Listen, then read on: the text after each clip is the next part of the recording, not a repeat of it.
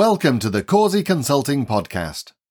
You can find us online anytime at causeyconsultingllc.com. And now, here's your host, Sarah Causey. Hello, and thanks for tuning in. So, I wanted to hop on and record a quick episode about salary lowballing. About two weeks ago, maybe three weeks ago, I think it was, there was a post that went viral and I actually saw it on Instagram before I saw it on LinkedIn. And the interwebs were not kind. I do not know the person who posted the post that went viral. I'm not going to mention that person's name or where they were working. I sort of feel like we live in a society where it becomes fashionable to kick somebody when they're down. And I know there were people on LinkedIn saying, hey, we do need to have a little bit more compassion here because, you know, whenever somebody becomes the target of massive cyberbullying, you know that their life is a living hell for that period of time. So I don't want to do anything on this podcast to make that worse. In case you missed the post that went viral, I will read the text of the post, but that's all I'm going to do. So this is what it said.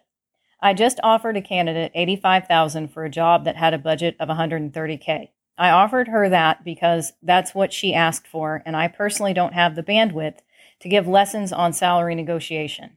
Here's the lesson. Always ask for the salary you want, deserve, no matter how large you think it might be. You never know how much money a company has to work with. And then the person ends the post with a hashtag of be confident. In so many ways, this is a teachable moment.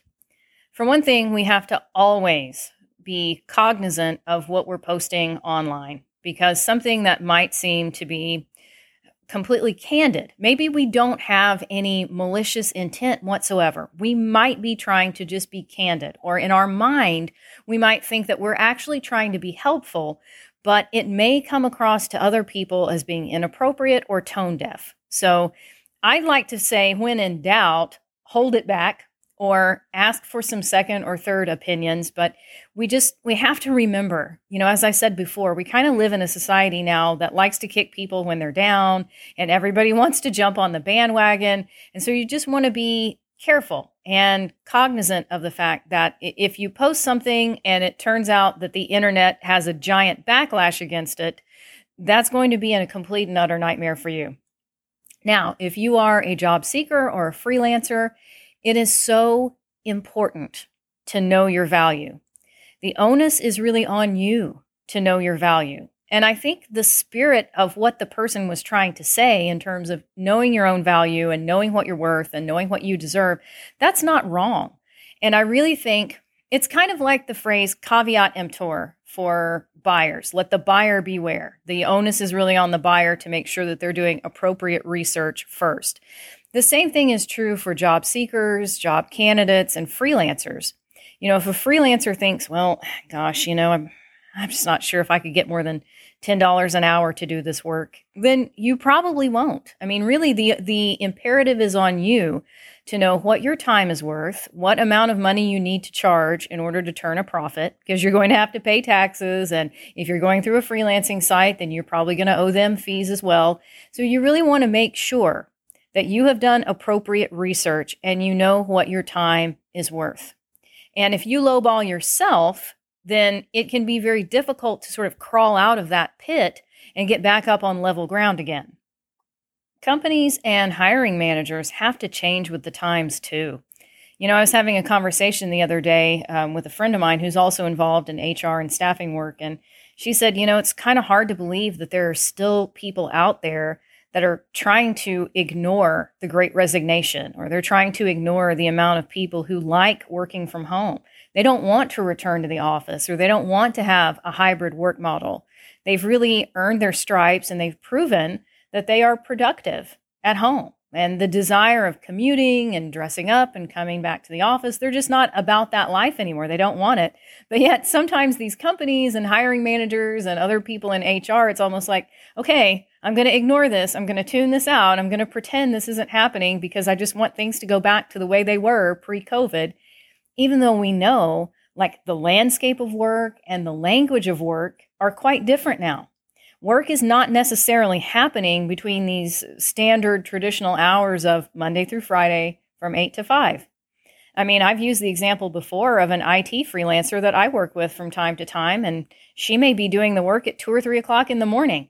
I don't care. She always does fabulous work and it's always done correctly and ahead of the deadline. So if she's working at two in the afternoon or two in the morning, it's no skin off my nose. But it really used to be a sort of unwritten rule of thumb that if you received an offer from a company, the first offer that you got would be low, and you were encouraged to negotiate, to push back, and to not accept whatever offer they made you first. And sometimes that could be difficult because if a person had been unemployed for a while or they were really going through some kind of financial strain, the temptation might be there of, well, I'm just going to take anything. Even if they make me a lousy offer to start with, I need this money. I have to have this to avoid foreclosure or eviction or getting the car repossessed. I need to be able to feed the kids. I can't not take this offer. And looking back on it now, uh, of course, that the energy around that is icky. It's just like, ugh, why, why were companies ever doing that? But that used to be the way of it. But as I've said before, you know, we're living in uh, the great resignation times and the idea of we'll just throw this low ball offer out and see if they take it. No they won't so if you're listening to this and you're an hr manager or a hiring manager you have to get out of that old school way of, way of thinking that, well, the first offer I put out there needs to be low. We'll see what they come back with. We'll see if they counter. Maybe we'll get lucky and they'll just take the lower offer anyway. People don't want to play those head games. That's a lot of nonsense and a lot of hot air from a bygone era, and you cannot be hiring that way anymore. There's also quite a push about simply publishing salary ranges and being very transparent. If the position you're hiring for has a salary range of 120 to 140 based on experience, then say that. Put it in the ad, put it in the posting. If you have corporate recruiters or outside recruiters calling candidates to see if they can stir up interest, then be honest about what the pay range is. Quit trying to keep it dark and nebulous and ooh, maybe they won't figure it out. Maybe we can pick up somebody for 90 grand instead of having to pay them 120 and wouldn't that be great? Wouldn't that just be a great coup d'etat for us? No. I mean again, even talking about it from that place of let's see if we can lowball somebody and get an amazing person for pennies on the dollar, like it's gross. And it's also outdated. As I said earlier, it's from a bygone era when that's the way that searching for work and negotiating your offer went. The final point that I want to make here is if you are in staffing, recruiting, or HR, I understand Believe me, I've I've been in this industry for quite a while and I know it gets stressful.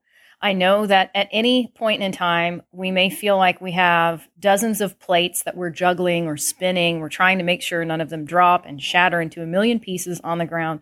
I get it. But this notion of, well, I just don't have the bandwidth to give lessons. I don't have time for that. This this person should have already known their worth to begin with. Hmm that's not a very kind or compassionate stance to take. And just to be clear, it is important for you to know your own worth. And I also believe it's important for job seekers and candidates to do their own market research. Now, Google is an awesome tool, but sometimes it's going to pull up inaccurate information. Let's be honest, anybody can go on the internet and publish a blog post or put something out there that may be unrealistic information or unrealistic expectations.